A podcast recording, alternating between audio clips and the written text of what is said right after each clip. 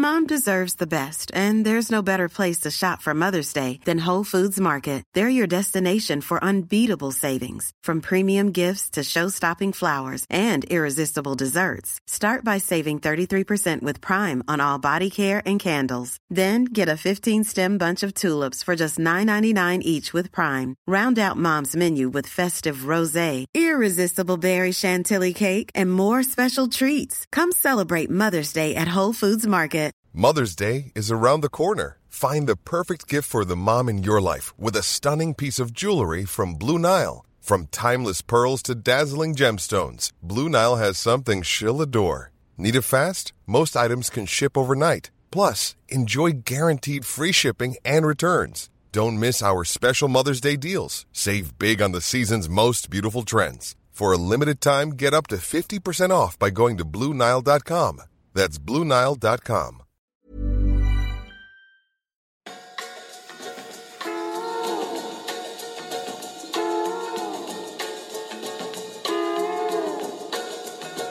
Yeah,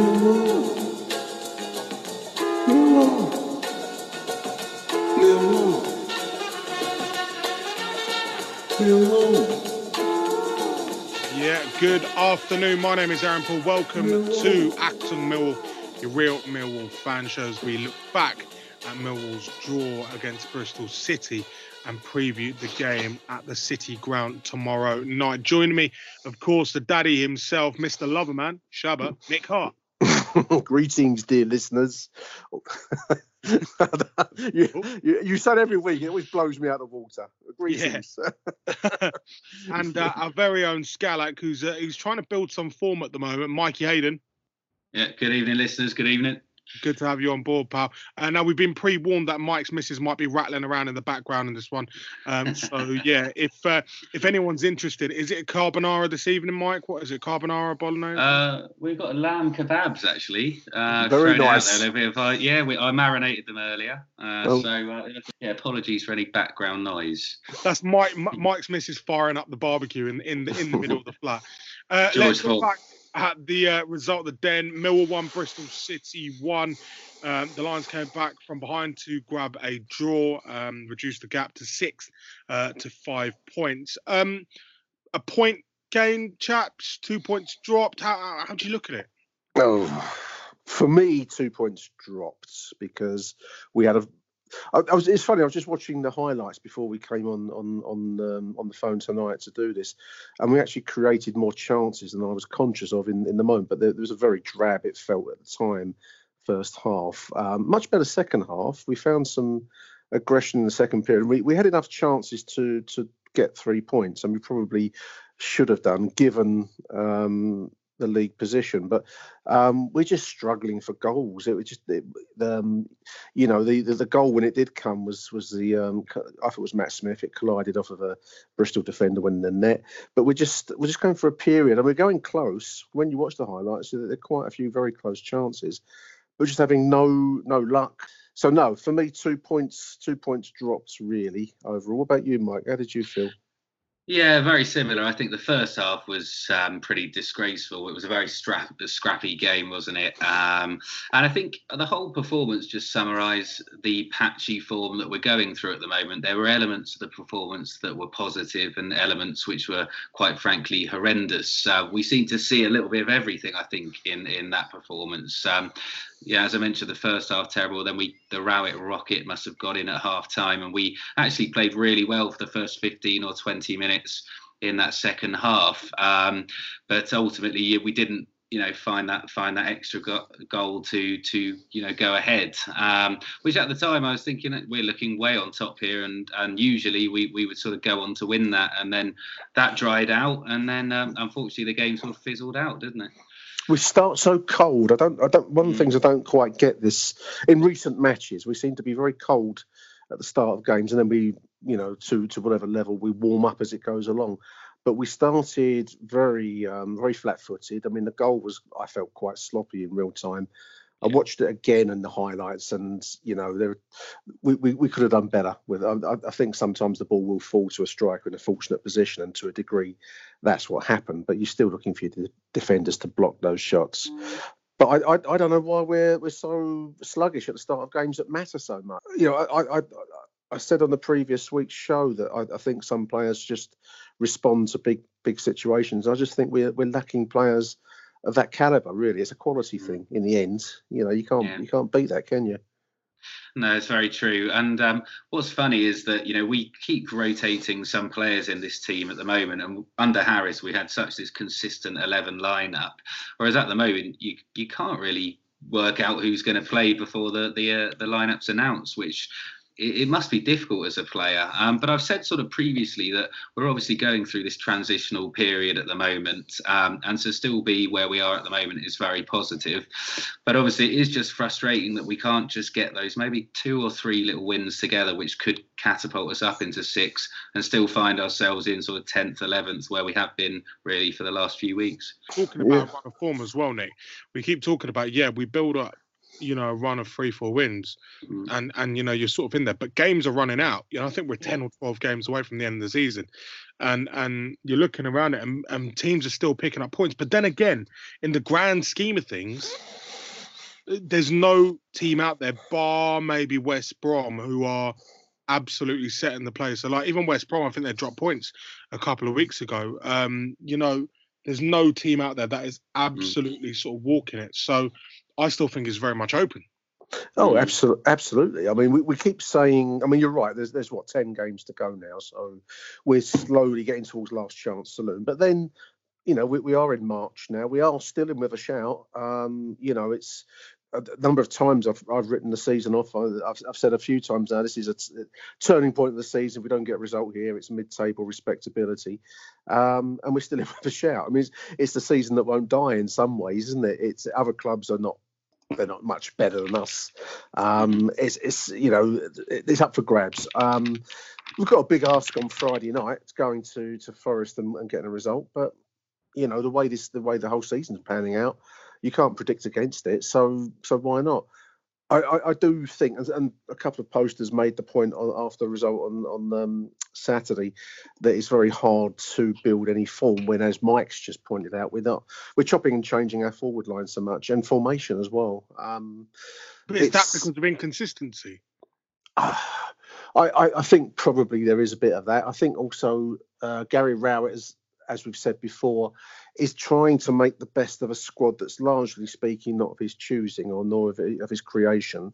So there is a bit of a wing and a prayer quality to it, and we've done pretty well. You know, as we keep saying, the other side of the coin is no matter how mediocre the division is generally, we are still um, five points off of sixth spot. A win on Friday, another couple of wins if we can scratch them out by by any means possible we're, we're back in the game. You know, it's it's not over and done with yet. Um, it probably will be at some point if we if we drop city points like we did last Saturday. Um, but ten games, a ten game season effectively now. We, have got to make the best of it. So, you know, I'm I'm not entirely convinced that the season is there's still there's still a twist and turn to come in these mm. 10 games. I, I, still think something's afoot. There will be some storyline of some sort out there but I, you know, I, I do wonder um, once the season is over, if that when that moment comes, or if it comes, it's a time then to start to really think longer term. I mean, you know, we, we've seen in the news this week that Jason Molumby has signed um, a contract with uh, an extended contract with Brighton. Well, I don't know how you feel, Mike, but that to me mm. says as soon as the season doesn't matter anymore when that moment comes. It's time to start bringing in the, the Billy Mitchells and and the others, you know, give them a go because Exactly. If not, then yeah. when? If not, then when? You know. Mm.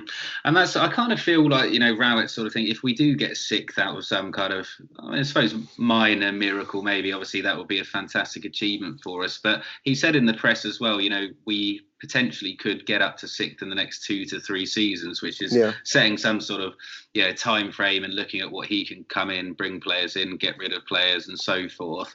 Um, and and I think that's kind of worth thinking about with this season. Is is he thinking right? What I'm going to try and do is work out what my squad is going to be for next season, who's going to stay who's going to go. Um, and I kind of sort of get that impression at the moment um, with the trials of Bodvarsson, for example, who, you know, had a little run of games. He clearly doesn't know what his best side is. Is this almost sort of like a trial for the next games until the end of the season. Let's see how far we can finish. But it could just be looking at that and going, yeah, this is more for the future than actually this season. Um, your point on Molumby, yeah, I mean, obviously um, Potter at Brighton has played quite a few youth team players with Brighton this season. I think it's Aaron Connolly, I believe, they're forward. Yeah, who, forward.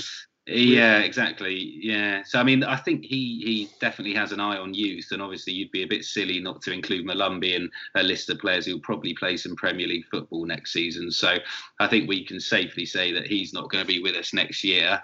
Um, which you know, when do you start planning for that? Who's been such a key player? Uh, I I don't know none, none, of the forward line appeared to impress Gary Rowett, other than strangely Matt Smith, who I think was not. you know, I know this this, this will enrage lethal. Uh, this will enrage Harry out there. I know he's listening. um, but you know, I, I, suppose you know what you're going to get with with Matt Smith, and he delivers what he can give. Um, you mentioned Bodvarsson earlier on, Mike, and I don't think Bodvarsson is a Gary Rowett type of player. Um, he's too um, mercurial. He, one minute he's here, next minute he's not involved, and when he takes a chance as he did against uh, Reading, he put one away really nicely. He'll go and miss a sitter like he did up at um, uh, Sheffield Wednesday in the last minute. You know, you, you can't depend on players like that, and I think I think Rowett, um, and there's a little bit of a hint in the, the words because that was one of the um, points that came out post match on Saturday. He had words at half time with the team. You do wonder if he's losing a little bit of patience and he's taking a few judgments already on some of these players because, mm. you know, big situations demand big big time players I, and he's not getting that. I wonder, Nick, if you know we're t- we're looking at the chopping and changing a lot of the sort of squad. Are the players fit enough? Are, are is it a case of mm. you know Rowett's draining them every single time and and and, and they're simply not fit enough and, and maybe they need sort of that full pre-season again to sort themselves out properly and get themselves ready for the season. Possibly possibly. I, I don't know. Um, i mean all, all the um, feedback from the squad through the season has been what a great squad what a great spirit. Um, Jed has looked burned out. I will agree in recent, but I think he tries to carry the weight of the whole team. I think to a degree, even Jason Molumby is, is also trying to fall into the trap of, um, of, of trying too much, you know, for too many people. Um, there are other players in the, in the squad who are honest uh, but limited. You know, we, have mentioned enough times there Murray uh, Wallace, um, and and there are others who um, you you wonder whether they'll they'll be in Gary Rowett's thinking next season. Um, so who who knows? I mean, I, I, still think that there's as long as as long as there's life left in this season, he's probably going to stick with roughly the the chopping and changing approach because I think he's trying to reshuffle the pack each time to get a result because one result gives you the chance for another result next time mm-hmm. and keeps you in the in in the game. Um, a couple of more losses or, or drop points, and we're probably going to be too far behind the pack then. But then, how many times have we said that this season? Other, other teams aren't exactly um, stepping up to the plate either, and more expensive mm. squads than we've got. So you have to look at the the bright side because um, I had an email, a very good email from one of our listeners, Mike Bissica. Thank you, Mike, for writing. But he makes the very good point that mid-table respectability actually isn't such a bad thing from the Mill perspective because it could have been a lot worse. I always think that's a hard sell to the you know to the younger listeners out there. Um, but I think anyone of any standing as a Mill fan understands that point because you know when Rowett came to us, we were looking behind us and we were thinking about avoiding the drop, and that, that could be the other the other outcome of this season. That's not on the agenda. So, I mean, there's no doubt there's been a change in sort of direction, change in attitude under under Gary Rowett, and I think you know whatever, however the season turns out, the future is sort of bright. If you like the cliche, you know, um, the future is bright, the future is orange, like last season's away kit. You know, it's just. I'd say that the just, I just think he needs he needs to chuck his stamp on this team. Nick. And I think we're looking at, as you mentioned, you know, the sort of experimental phase. I mm. think we're we're we're seeing this now, and and and I think there will be a whole host of changes coming summer. I I, th- I think he's more ambitious. What do you think, I, I think I think he's brought an ambition that wasn't there before under under Neil Harris. Yeah, oh, definitely. I mean, you can see kind of some of the more expansive football that we're kind of playing, and um, you know, the fact that anyone's sort of thinking that you know actually tenth we can finish better than that is is is fantastic, as you say. With uh, the realistic uh, amongst us, uh, be quite happy with probably a 16th, 17th, 18th finish. So we need to think about that. But um, I, I, I think you're right, and he can clearly attract some good players. Um, you look at Bennett and Woods who have come in, who yeah, we've yeah. talked about uh, a little bit, who uh, perhaps players have had a little bit of a tough time period uh, recently, uh, but they've got potential to really uh, sort of crack on. Um, so, so yeah, no, I think um, I, I, as I mentioned previously, I just think this might be a little bit of a trial run where let's see how far we can go let's see what formation we can play let's see what works and then really in the summer um, Rowett can really do his business and put his stamp on the team which as I say is a very transitional season for me this Achtung Mehlball Mom deserves the best, and there's no better place to shop for Mother's Day than Whole Foods Market. They're your destination for unbeatable savings, from premium gifts to show-stopping flowers and irresistible desserts. Start by saving 33% with Prime on all body care and candles. Then get a 15-stem bunch of tulips for just $9.99 each with Prime. Round out Mom's menu with festive rosé, irresistible berry chantilly cake, and more special treats. Come celebrate Mother's Day at Whole Foods Market. I'm Sandra, and I'm just the professional your small business was looking for. But you didn't hire me because you didn't use LinkedIn jobs. LinkedIn has professionals you can't find anywhere else, including those who aren't actively looking for a new job but might be open to the perfect role, like me. In a given month, over 70% of LinkedIn users don't visit other leading job sites. So if you're not looking on LinkedIn, you'll miss out on great candidates like Sandra. Start hiring professionals like a professional. Post your free job on linkedin.com slash people today. Since 2013, Bombas has donated over 100 million socks, underwear and t-shirts to those facing homelessness. If we counted those on air, this ad would last over 1,157 days. But if we counted the time it takes to make a donation possible, it would take just a few clicks. Because every time you make a purchase, Bombas donates an item to someone who needs it. Go to bombas.com slash ACAST and use code ACAST for 20% off your first purchase. That's bombas.com slash ACAST, code ACAST. There's an interesting article, a little interview he's done on, on News at Den where he his his approach in this this final period of the of the season is to uh, and I highlighted on my notes to keep attacking, um, and every substitution he's making is an attacking substitution um, with the you know the intention of of keeping the season alive for as long as possible. So you know that's that's good to hear. I, I, I like his approach. Do, do, you agree with that though, Nick? Because I mean, I think yeah, my frustration. Yeah. yeah. I mean, there's a few frustrations I've had. I think with central midfield quite recently, and I, I think with Molumby since Rowett's been in more recently, he's been playing a much deeper position. Whereas when Harris was in charge, Molumby did sort of push on a little bit. Granted, we've lost Ben Thompson from the central midfield, who was yeah. our kind of outlay and number ten. But you know, also with Woods, I mean, the two central midfield players just seem to sit in all the time. And I think they've got a lot more to to offer than that. Even when there was sort of two or three moments, maybe against Bristol City, when Woods actually got forward into the more final third, he played a few nice passes and clearly had an idea on sort of what to do. But um, but clearly, I, you know, our attacking sense seems to be whether it's get it down the line to Wallace or just get it down the line, try and get a ball in the box. We're not exactly trying to cut the uh, opposition open? Um, I, I, I, I, agree with his stance to attack every game. Mm-hmm. Um, I mean, to be honest, a, a, draw is equal to a loss now. Really, I, am mm-hmm. going to presume that results can't, other teams can't keep on um, flopping and giving us another chance, another chance. So if you presume out of Saturday's results that some of those teams near the top of the table and the top six are going to win, then we need to win. So I, I, I, I think that the attacking approach is the right one and the only one that's that's viable now. I mean, and unless we get to a point where the season is over, then yeah, we start to experiment. Mm. Um, as as far as the midfield's concerned, I you know. Um, it's no good me loving Jason Molumby anymore because he's going to leave me, isn't he? He's going to mm. he's going to walk out the door at the end of the season. Um, Ryan Woods is an intriguing player. I, I, you, you called him a good player, and I agreed with you earlier on because he is a good player. But there's something missing. There's a there's a piece missing from Ryan Wood's jigsaw that doesn't quite fit the Millwall mould at the moment. Now, whether that will change if the Gary Rowett um, revolution continues into next season, we start to reshuffle the squad, and then Woods can spray these balls out to players that are running into space and, and actually in, in the positions that they play best in, rather than at the moment where he's spraying balls wide into players that aren't really in damaging positions, then maybe I'll see the true value of him. I'm, I'm still a, the jury's still a little bit out for me on, on Ryan Woods. I'm, I'm not sold I just, yet. I mean, he he's he's a big sort of money player at this level. Um, and I don't think that's his fault necessarily because I don't think he would have chosen to have moved to Stoke.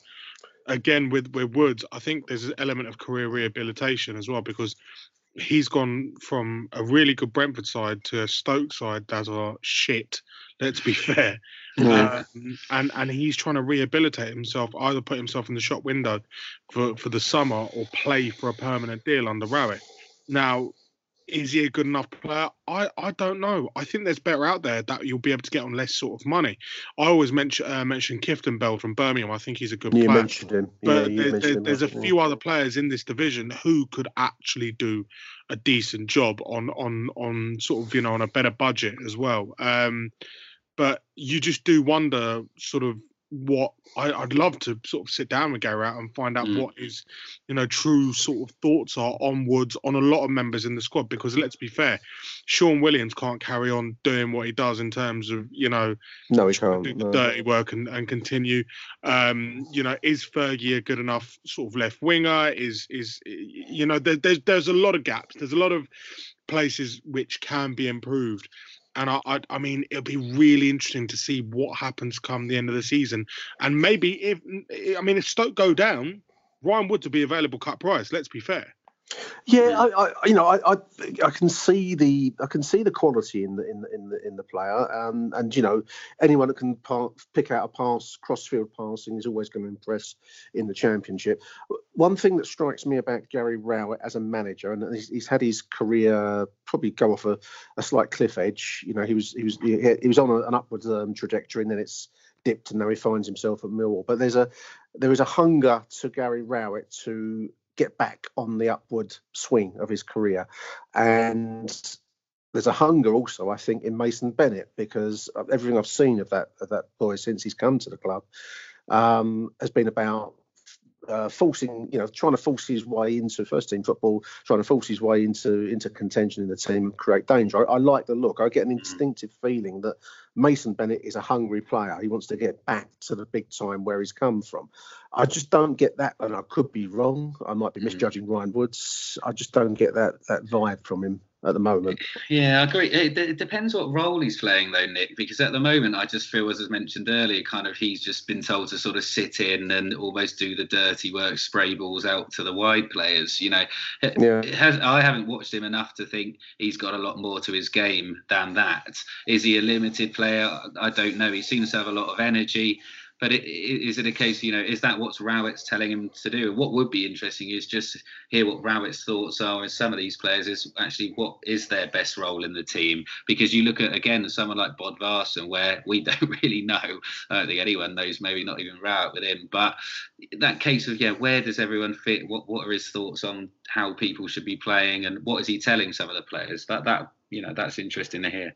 It's I mean it's always interesting because you can always pick out um, you can kind of read the the runes a little bit of a manager. Who who do they praise?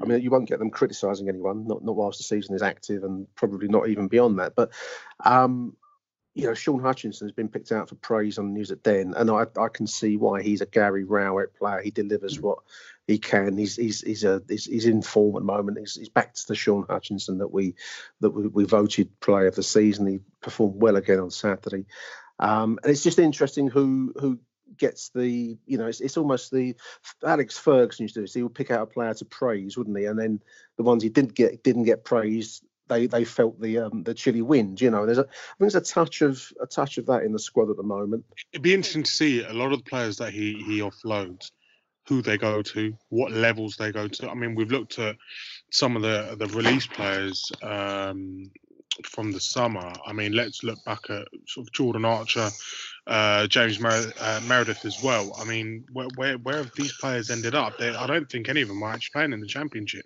No, they're not. No, they, they, it's a fascinating thing. The football world is a ruthless world, isn't it? I mean, the trapdoor is is is a is a it's a long way downwards and quite quickly as well. There was a I don't know if you saw it, uh, Mike. There was a post. Um, uh, and non-life Spartans have just sacked Lee Clark, who was um, I think was was he Huddersfield's manager? Yeah, he, he was our big rival for a few years in League One. Yeah. yeah, yeah. But it was a, it, it was, was a name. amazing how he, he's he's sort of fallen completely. Totally, totally. I mean, you know, we, we've mentioned um, whatever lies behind Marshall's fall from grace. You know, he's playing for pub teams, and Lee Clark, um, who was managing at the Den, was thinking, you know, if, if that had gone differently, I think that was Huddersfield who was managing. He, he would have gone up to the Championship. Who knows yeah. what would lay lain before him? You know, when the when the trapdoor opens in football, you, you tumble quite fast, don't you? And I, you know, we only ever really look at the successes, but there's sometimes on on social media these little names pop up. And you think, wow, are you there? You know what? what you know, happened? you know what? Looking at it, Nick, it's funny you say that. It's funny you say that. I'm just looking at the transfers out. Let me just run through them. Jordan Archer went to Oxford. Lee Gregory to Stoke. Stoke. Yeah, he thought he thought yeah, they're going to go up. Whatever, whatever happened, happened. Tom King dropped to Newport. David Martin went to West Ham. That's an anomaly. Let's be fair. McLaughlin went to Sunderland, dropped a level. Sid Nelson, Tranmere, dropped a level. Ryan Tunnicliffe stayed at uh, stayed division, yeah. went to Luton. Fred Onyedinma dropped to level. Wycombe. James Meredith, Perth Glory, dropped to level. Steve Morison dropped to level, eventually retired. Tom Elliott dropped two levels, went to Salford. The only player in that list who's actually done well is Ryan Tunnicliffe at Luton. He's hmm. consistently played from their midfield. Granted, they've lost a lot of games. They've been dicked a couple of times. Let's be fair, but watching them on Saturday, they were actually really good, and they're, they're, building form that they may get out of it. Who knows? But Ryan Tunnicliffe is the only one who's actually stayed at that level and has actually consistently performed. The rest of them have all dropped, which I think shows you know there needs to be that sort of constant replenishment of the squad, that sort of recycling, if you like, rather than keeping the same old players who eventually are going to give you no value. I mean, let's be fair. Fred went for a fee. Morison, I don't think went for a fee either. I, I no, don't know about no. Morison. Fred went for a fee. Samuel Edozie, the uh, youth player, went for a fee. That's it. No one goes for a fee at Millwall because they rag the players so much. They're worth nothing in the end. Well, now, you know, I think it's a case of finding – players of value like a Bradshaw, like a, a Wallace. And I know we don't like to sit here and hear, oh, Villa in for Wallace, 15 mil, blah, blah, blah. But you know what? It's actually quite a good feeling as well. It shows the club's doing something right and they're not settling for, for mediocre.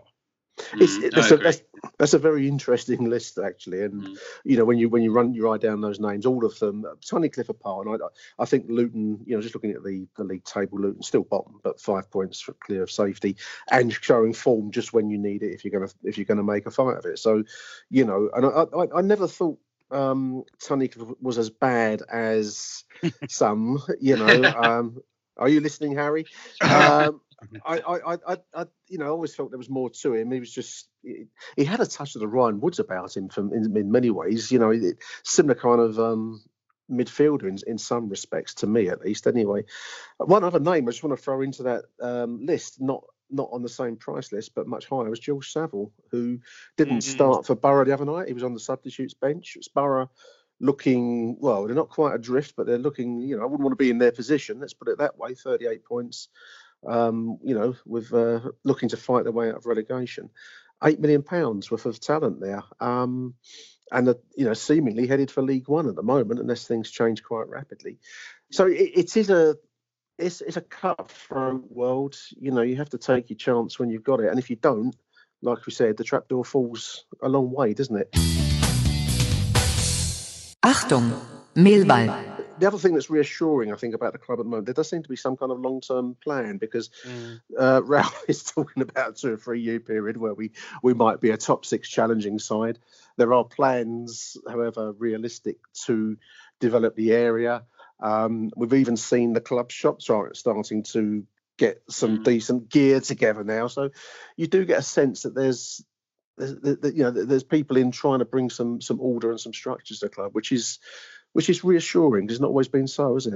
There is movement, isn't there? Now, I mean, like you can actually see that there's maybe a, a vision, maybe a plan. I mean, um, I, I think it's down to actual sort of forward-thinking people at the top yeah. level in the club. And I look at Steve Kavanagh, and he's someone I've had you know a few interactions with, and a lot of people talk about him being very corporate. Do you know what? I think that's actually a really good thing.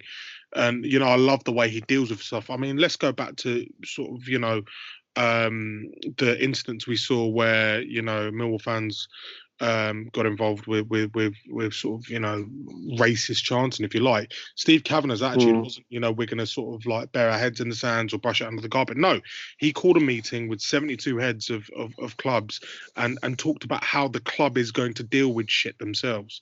You know how how we're going to deal with this properly, how we're going to do it. It actually it, it it's actually a really good outlook. You know, the club is signing better quality commercial partners as well. We've seen one this week, Luke 1977, yeah. who had an, uh, an ill-fated sort of spell um, making Aston Villa's kits. The first season they were back in the Championship, I believe.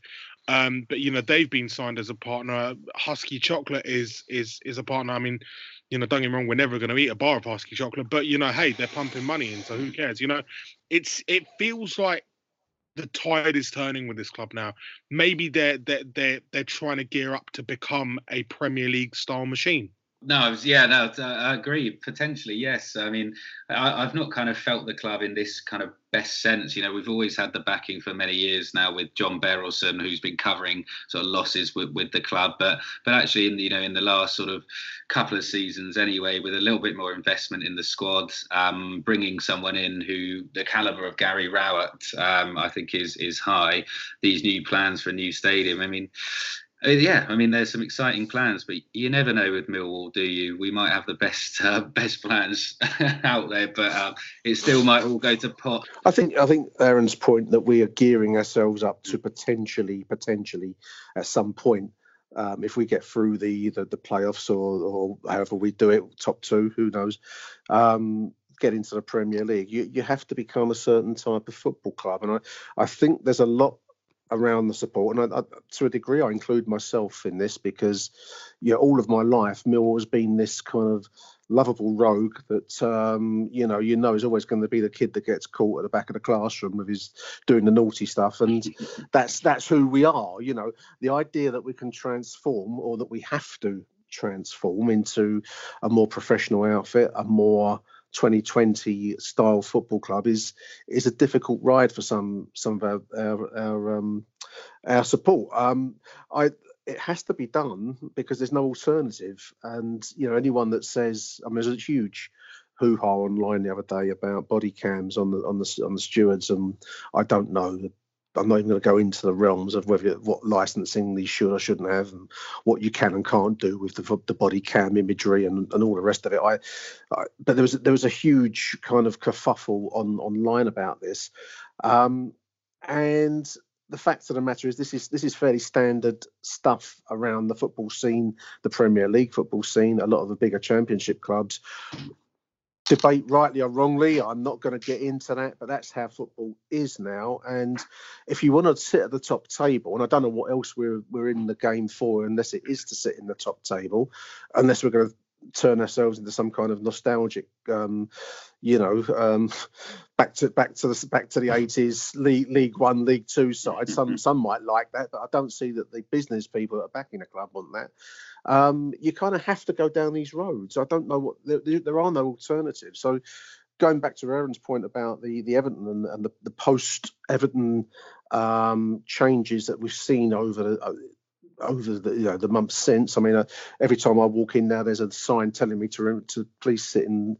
I don't know, I'm supposed to sit in my right seat or remain seated, one or the other. But no one takes any notice of it. But you will get this kind of stuff now. This is this is how football at the top level is conducted. You know, they're selling allocated seats now at the Coldblow Lane end, whereas previously it was just unreserved it probably does hurt hurt in the moment, but that's where it's got to go, Mike. You know. Yeah, true. Um, and I think it's just kind of coming down from the Premier League, isn't it? And I think almost like the Championship sometimes feels like that sort of mini Premier League with the amount of teams that have now been in the top division, the money that's flying around.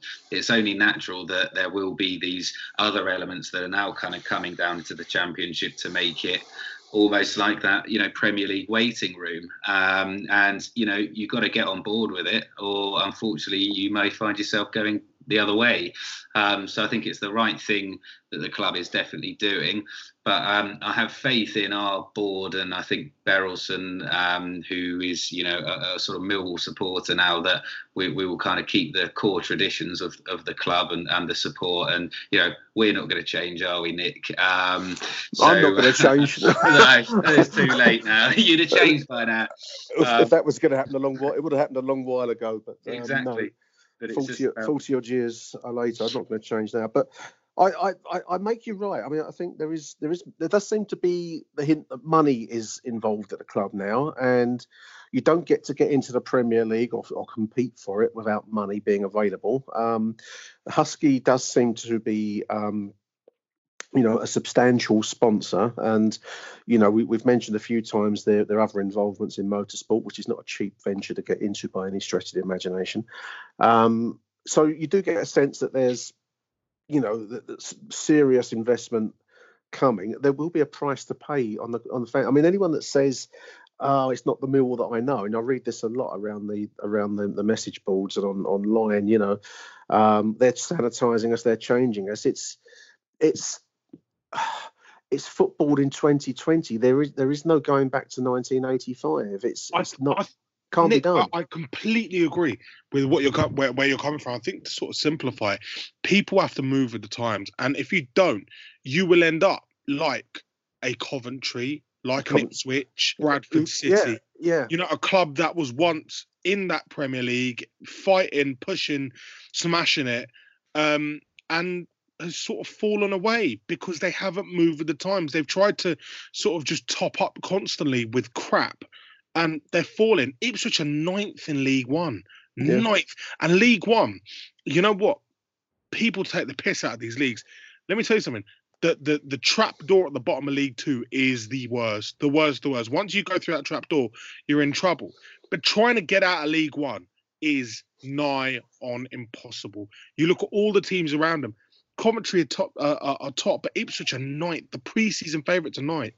You know, it's an unreal league. And and you know, sort of Sunderland, we talk about them as well. They're fifth.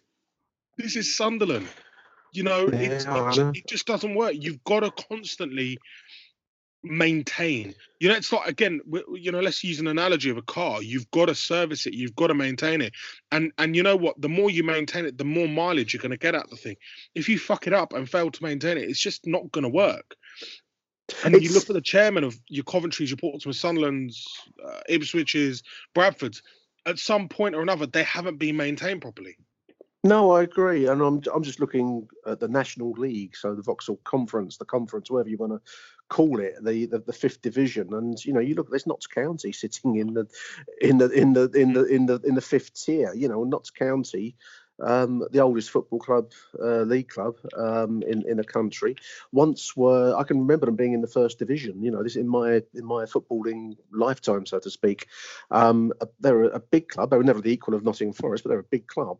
Um, and yet there they sitting quite, you know, quite um, well in, in, sixth spot at the moment in the National League. And then you run that your eye down. There's other league clubs, ex-league clubs, Wrexham, um, you know, Chesterfield in, in the relegation zone, going out to the the, the, the, the be the National League North. Well, this you're not far short of park football. Then you know you are. Uh, it's a dramatic way to put it, and there'll be a lot of people listening to me on, on, this show saying, "Oh, it's not the mill I know. You're changing. It's a, a stripping of your identity, and so on and so forth." And to a degree, I, I know what they mean. But unfortunately, the, the, the wheel turns. There's no there's no alternative but to change because if you don't change whilst trying to retain the best of who you are, um, the, the change will be imposed on you, as, as you've just said there, Aaron. Achtung, Millwall. I mean, look at if forget that. You look at it. Millwall's opponents tomorrow night, in Nottingham Forest. They've been out of the Premier League for 21 years. You know, a fabulous yes. club, fantastic history, brilliant stadium. Um, out of the out of the big big league for 21 years, they've dipped into League One, I think twice um, in that period. Um, and they've chucked money at it. They've chucked money at it, but with no direction. There's no balance. There's no sort of plan. There's no, you know, strategy towards it. It's literally a case of chuck money at it, spend money on big names, which, to be fair, they've done to an extent again this season. and hope for the best. Now, let me tell you something. They they failed this season. They're in big trouble, and I think they're going to be in trouble due to FFP. They're going to be in trouble because of you know the, the wages they're spending on players. It just it's again they're just trying it again and again and again. You know, I think one thing we've got to say again, and props to Kavanagh, props to Kavanagh. You know what? Again, we talk about Adam Barrett. Nick, you and I interviewed Adam Barrett after that game, after the Leeds game, wasn't it? Yeah, yeah, yeah after Leeds. Two Leeds. Now we sat down, we're like, you know what, Adam Barrett, brilliant, yeah, great, blah blah blah. With all due respect, if Steve Kavanagh wanted to do it on the cheap and wanted to sort of just see what happens and just talk, take over, he would have hired Adam, Adam Barrett. he would have hired Adam Barrett and just got to the end of the season, cracked on. But no, I think he's shown ambition in going out and getting Gary Rowett. I really think. Let's be fair, there was no better manager out there. Who else could you have gone and got out there to come to Millwall to manage in the championship? No one. I think they're showing a lot of ambition, a lot of sort of um, a lot of a lot of ideas, and I think it's really good. And I, I props to him because you know for a corporate head, he's shown a lot of footballing strategy and a lot of foot, footballing brain. I've been hugely impressed with Gary. I mean, I, I, when he signed, I, I, think I said I was underwhelmed at the time, but I'm not underwhelmed underwhelmed anymore. Um, the there is there is a real sense of ambition in Gary Rowett, which will take us with him if we give him the framework within which he can work, the investment framework and the off-field framework. Um, and as much as it hurts some people, and Mike, you'll know exactly what I mean when the, the people talk about the the loss of identity. But unfortunately, the world is a changing beast, and if you don't move with it, um, you're, you're lost. And yeah. I I, I don't know what the alternative is. No, no, I agree. Uh, Rowett wouldn't have come to Millwall if we didn't have a good proposition. Let's be honest. I appreciate his stock was slightly down after the Stoke job, but um, I'm sure he would have wanted to come to a club that was showing ambition and not one that was just not going to invest in the side and not have any, you know, ambitions to get to the the promised land, as we say. So um, yeah, I think um, yeah, uh, he's uh, very happy with with Gary. Uh, I remain happy. Achtung, Millwall. Um, well, we, it, this this happened last night, didn't it? There was the strange sight of Eric Dier at Spurs running up the um, the, uh, the, the banks of seats to get to um, to get to a fan in the crowd um, who reports seem to suggest um, was insulting his, his his family, I believe, or his brother mm. up up there in in the seating. And Eric Dier by some method, seems to become aware of that and has lost the plot and has gone up there to confront the um, confront the, the said fan. Um, I was interested to see what people thought. I mean, Harry sent um, his his piece. I thought we'll just play that now from Harry, Um because um, Harry's views in, in some ways match a lot of other views that I've picked up around the net. So let's, let's just run Harry's piece and then come back to it afterwards, perhaps. Uh, my thoughts on Eric Dier fighting with the crowd. Um, I haven't really seen the incident. I've only seen mock faux outrage on um, on social media, as is the case these days. Um, our main issue with uh, Eric Dier jumping into the crowd is that if you were to jump onto the pitch to vent your frustration at a um, at a player or a decision from a match official, you'd be banned and uh, and charged with all sorts. So for him to leave the field of play and jump into the crowd to, to either front someone or gesticulate or so on. Um, although it is fine and it, there's a fine line between paying your money and getting to nasty levels of abuse. Now, these people are professionals and they are paid an awful lot of money. Now, am I saying that that allows the members of the general public to abuse them? No. However, it does allow people to cast their opinion on your performance as a professional sportsman. Now, I don't know what is allegedly have been said. I will say that I do not think Eric Dier is a very good football player. I also don't think there's a lot of very good football players at Millwall. If someone was to jump the barrier to try and gesticulate how bad my opinion was of them at Millwall, would I have a problem with it? Yes, I probably would. So, therefore, should I have a problem with um, Eric Dier jumping into the crowd? Yeah, I do. Because also from Eric Dier's point of view, if he jumps into the crowd and he meets an absolutely raving lunatic, which members of the general public tend to be, um, he's endangering himself more than damage he's going to do if a crowd was turning particularly nasty. So I think players should just take it on the chin and let their sports management companies deal with their social media fallout. So the Eric Dier incident that's been on the lips of many in the last 24 hours since Tottenham lost to Norwich. Um, what are my views on it? Uh, I think following on from Harry's comments, uh, I do think he's right in the sense that you know if the role was reversed and a fan entered the field, he would be given obviously bans up and down the country for um, entering the field of play when you're not allowed to do so. Um, and yes, you could say that the sort of return should be the same. It's also um, difficult as well because you don't un- unless unless it's printed somewhere that I've not seen. We don't know really what's been said. We've just seen the reaction. Obviously, it must be something that's quite bad for him to react in that way, and um, we obviously don't want family members to um, we don't want family members to be insulted when it comes to um, players who are playing. Um, so say one player's shit is one thing to to say one player's not putting in enough effort's another, but he must have really said something for for Dier to have seen a reaction from his brother and, and really, you know, sort of, or if given the chance, lay into him. Uh, compared to recent ones, it's obviously not as entertaining as when uh, Eric decided to uh, swan dive into the uh, sort of stand at Selhurst Park, and also Brian Clough giving someone a right hander. But oh, it's it's a tough one. I, I think the question is more with Mourinho's answers because he's very much sitting on the fence in the sense that he's sort of saying it was wrong what he did, but I can see why I did it. And if the club want to fine him or the club want to put in sanctions against him, I won't support it. But it's wrong. Mourinho's never been one for having splinters in his bum from sitting on the fence, and he seems to be getting a few now. Come on, you Lions.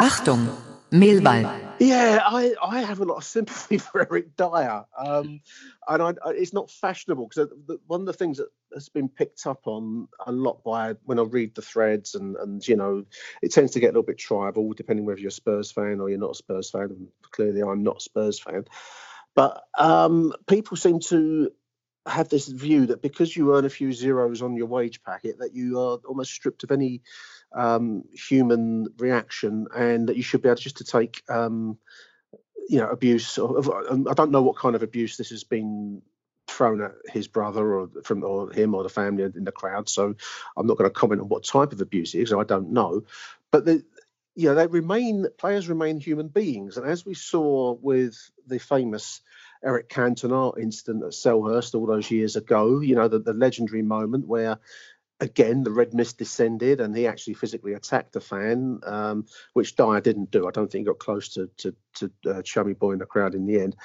But you know, just because you earn more money than the average man doesn't mean to say you're stripped of your of your reaction. And uh, a lot of people say things along the lines of you should be trained as a professional to to accept it and to let it go in one ear and out the other and let it wash over you. But sport is not like that. Sport is an emotional experience and an emotional profession. And the fact that he's gone up to defend his family and his brother in a situation that I'm presuming was where abuse has been thrown at them, I, have got a large degree of sympathy with him. I mean, you, you can't have players doing it too often. I, I accept that, but equally, I, I, understand it. Well, he's not he's not going to get away with uh, some sort of disciplinary or sanction because you know you, you can't do that. And i think similar to what harry made in his um, piece was you know if a fan runs on the pitch and confronts someone you may well get arrested and, and banned. So well yeah I, yeah. um, and i think Dier will will definitely have some sort of sanction. And I, I feel a little bit sorry for him because he's had a tough time with injuries being in and out of the team. Um, clearly there's something not right in the Tottenham dressing room, whether that's the Pochettino leaving. Um, you know, you always see um, Dele Alli um, throwing his uh, toys out the pram, and something's not kind of right down there, and something or other has thrown Eric Dier over the edge. And um, I feel a bit sorry for him that he's he's been found himself in this situation.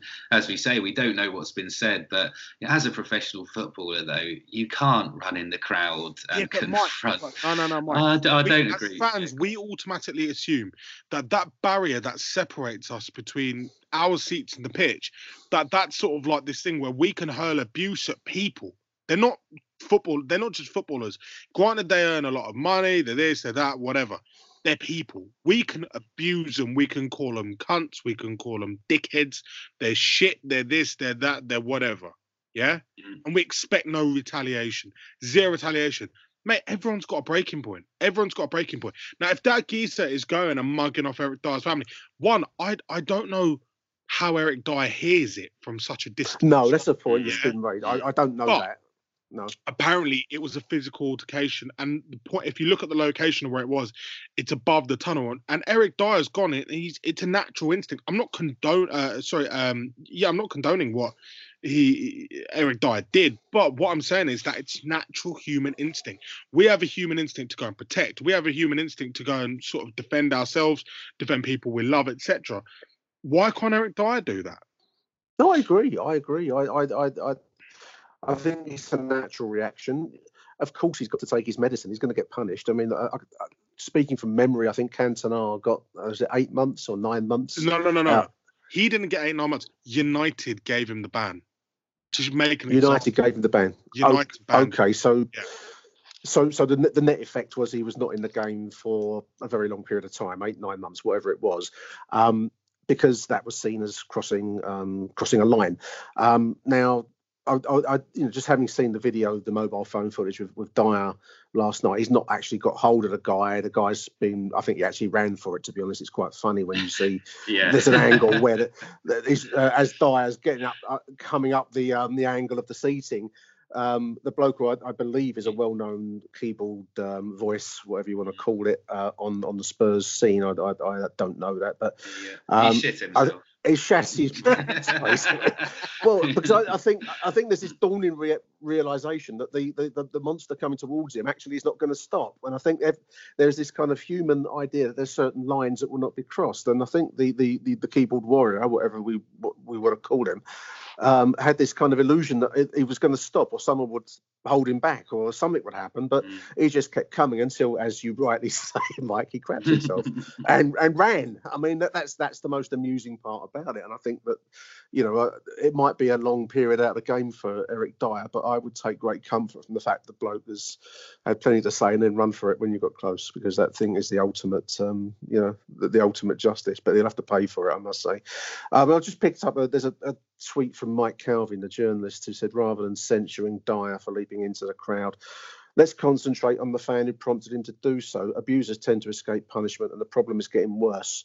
Uh, one Premier League manager told Calvin of two recent incidents when he confronted a fan delivering disgusting abuse in the earshot of kids.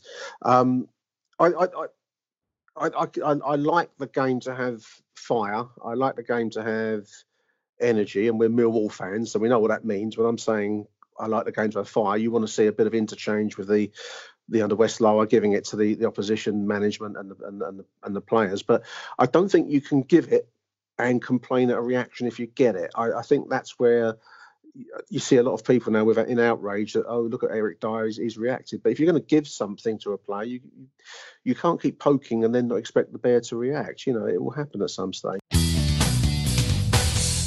Achtung, Millwall. Moving on. Should we talk about so, should we preview well, game? Or? Yeah, preview for Forest. Um, another another Sky TV game. Um, mm. we, we've never been on the telly so much, Michael. No, I don't. I mean, who's watching it? I, I don't know.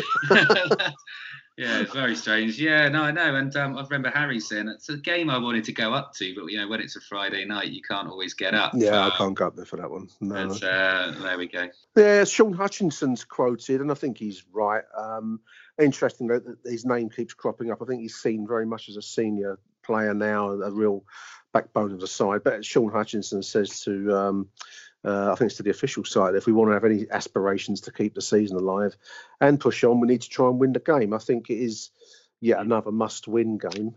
Um, be a tough one. I think they're a decent side at home. Um, as you've said, Aaron, the City ground is a big, proper Premier League level ground. It's a big club, um, one that wants to get back into the into the top flight itself. So it'll be a big ask, but we seem to respond best to these situations. Mm. It's a very bizarre, bizarre season in some ways. You know, we, we've yeah. we, we've been been to some low points and we've been on the ups, and and it's a very very um, odd season. I, I I I couldn't predict against this, but I, I don't know what to expect out of Friday night. It's it's going to be a tough game. It just depends on what Nottingham Forest turn up. I mean, you know, they play some fabulous football sometimes, and sometimes they're like woeful, like properly properly woeful.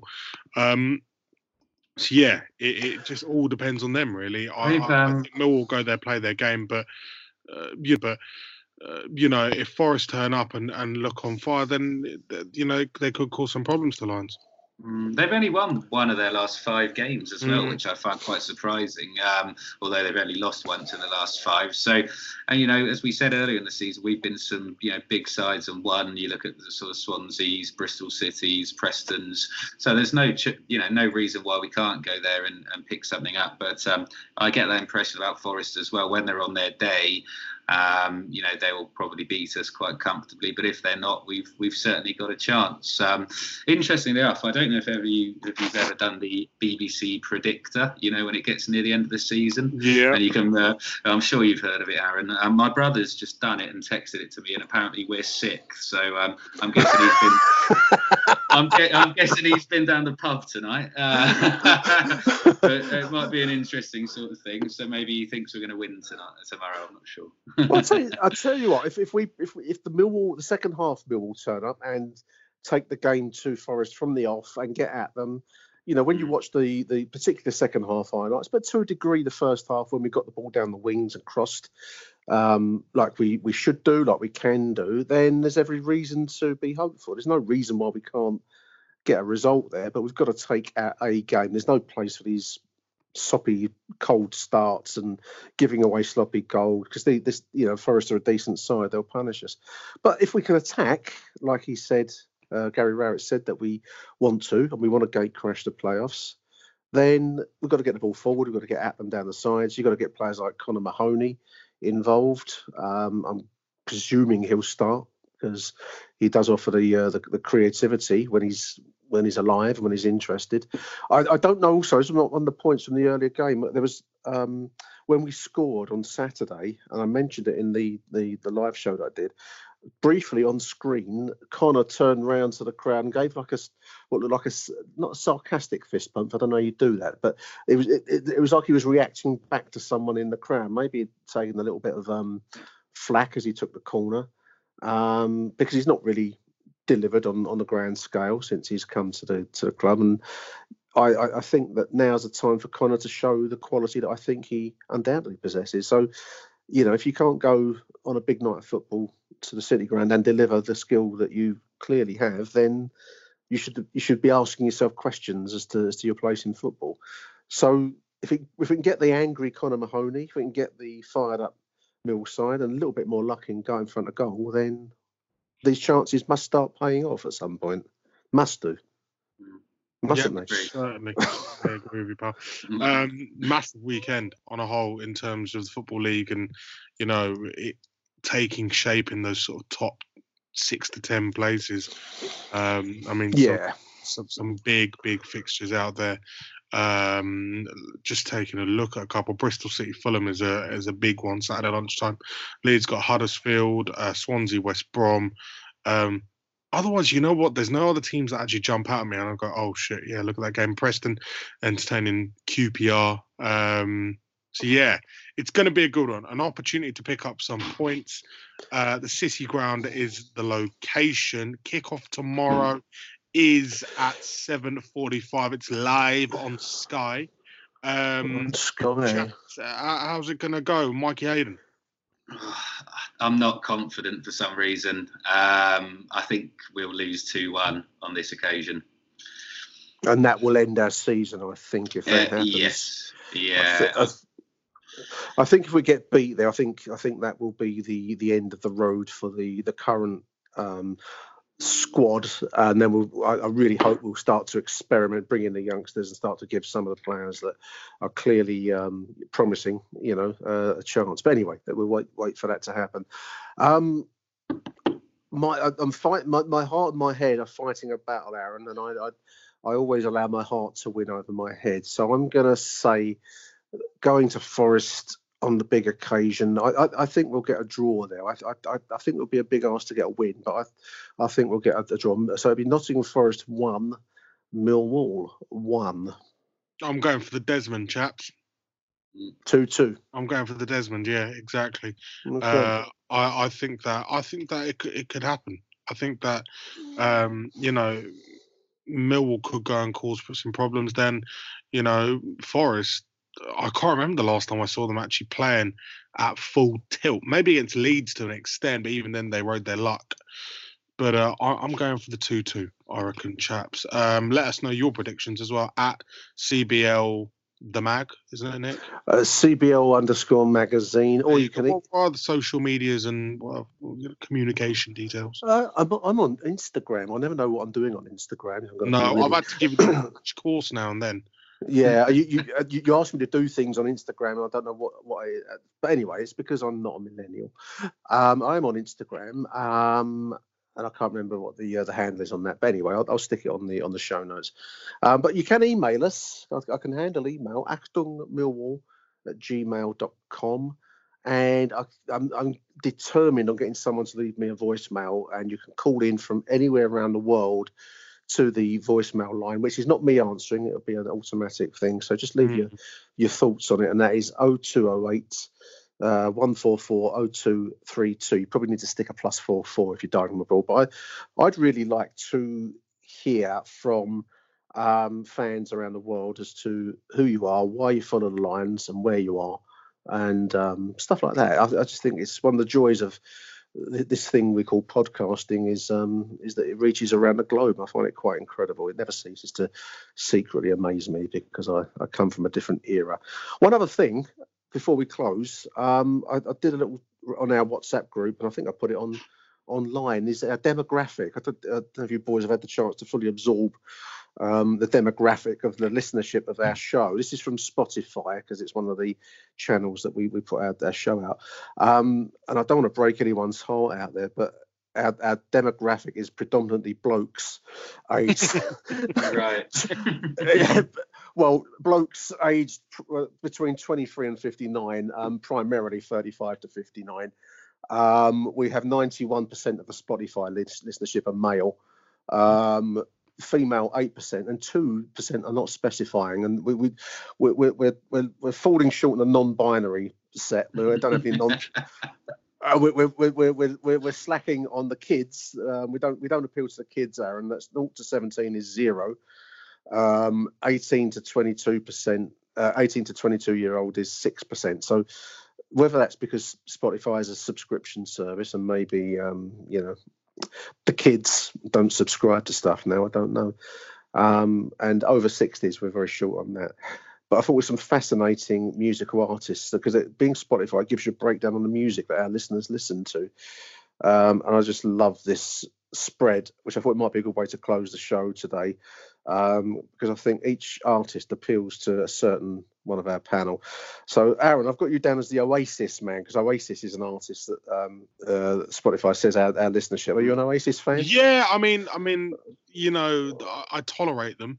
Um, yes. I prefer, uh, I prefer oh. Stone Roses. I prefer Stone Roses. Arguably my favourite Oasis. Arguably my favourite band. Uh, yeah, I, I remember from uni, so... I remember. I remember. Oh yeah, uh, the propaganda days, wasn't it? Yeah. Stone Roses, Stone Roses, any day. Strangely, I've never met Mike. We, we, we, our, our, our, contact is entirely so far. We hope we'll catch up for a beer at some point soon. But we will. Um, so far, it's been entirely Skype based. But I, I'll add you down as Drake, the Drake man, because Drake is one of the five artists. I'm offended, I'm offended. um, Ryan, I, I, thought Ryan must be Dave. There's this drill grime artist or whatever. I don't actually know what drill is, listeners. oh, I haven't got. I, I, I, don't really know what it is. Um, but Dave, which he sounds like he's a plumber. I've an uncle Dave. I had an uncle Dave, uh, was, and he was a plumber, and he did live in Downham in in in, um, in Bromley. So um, Dave, I thought must be Ryan. I'm gonna put that down as Ryan. Um, Stormzy, I can only think Harry's a Stormzy fan. Aaron, what do you think? He must be. Are a, you not a Stormzy fan, Nick? I, I actually don't know anything about Stormzy. I, I, I, when I when I was working, they did a team building thing, and they, they, there's this little phase of team building events where the idea was that you you could play some music in, and it was always kind of whatever was happening in the charts. And they before the event, they played a bit of apparently it was Stormzy, my my graceful um, his graceful eyes or, or something. I thought it was a lot of shit personally. Did you, did you have a little bop to it? I thought it was a load of shit, and in fact, it was Stormzy. I, I, I, don't know what I expected. They, they in the office they used to play um, Kiss FM incessantly, and every track actually sounded the same to me. I know you, I know when you get older, you're, you're not supposed to say this kind of stuff, but it was just the same beat and the same bloody kind of voice. Nick, I don't like it. Anyway. Voice, voice, voice working track. So I think Harry's a Stormzy fan, and I know he's going to be out there quaking in his boots at the thought of it. Um, and the other artist on our list here that Spotify says our listeners are big on is the Rolling Stones. And um, well, I'm not going to say who that might might be amongst the group.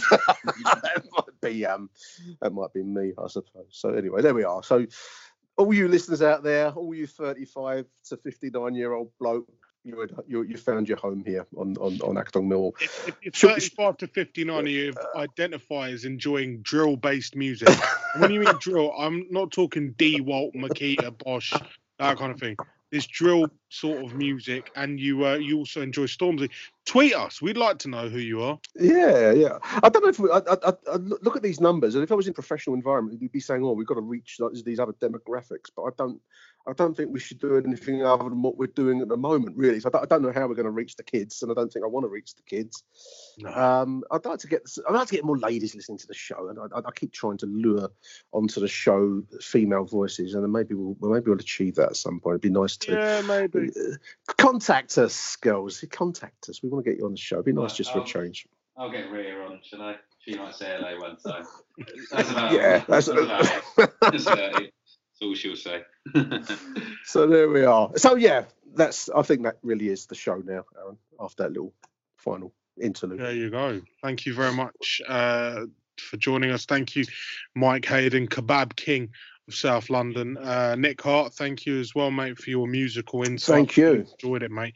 Uh, and uh, thank you for joining us. If you're listening to us on the way to Forest, hope you have a safe trip. Be careful with all this Corona stuff. Don't make sure you wash your hands as well. Like you know, yeah, do the don't, handshake. Like, touching random people and all that. When you celebrate, jump around, but try not to touch people. try not to cough, laugh, sing, etc. Just, just basically, we, we, that's the last thing we need down the den is coronavirus. So, you know, um, yeah, just be safe out there. Thanks for listening to Achtung Millwall. Until next week, bye for now. Achtung Millwall and the Real Millwall Fan Show are the number one Millwall podcast, and we want to hear from you. So get in touch with us. Let us know your thoughts, your views, your rants about all things Millwall. We've got email achtungmillwall at gmail.com. All one word, achtungmillwall at gmail.com. You can get in touch with us and leave us a voicemail on 0208 144 0232.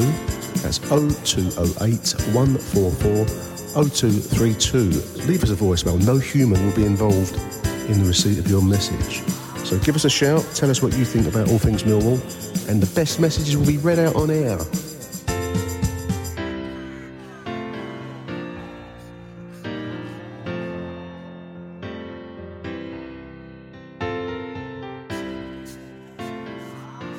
Achtung, Millwall.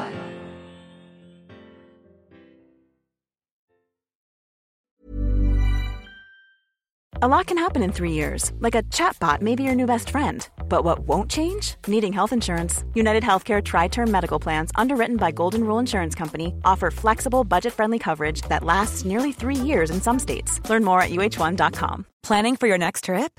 Elevate your travel style with Quince. Quince has all the jet setting essentials you'll want for your next getaway, like European linen, premium luggage options, buttery soft Italian leather bags, and so much more. And is all priced at 50 to 80% less than similar brands.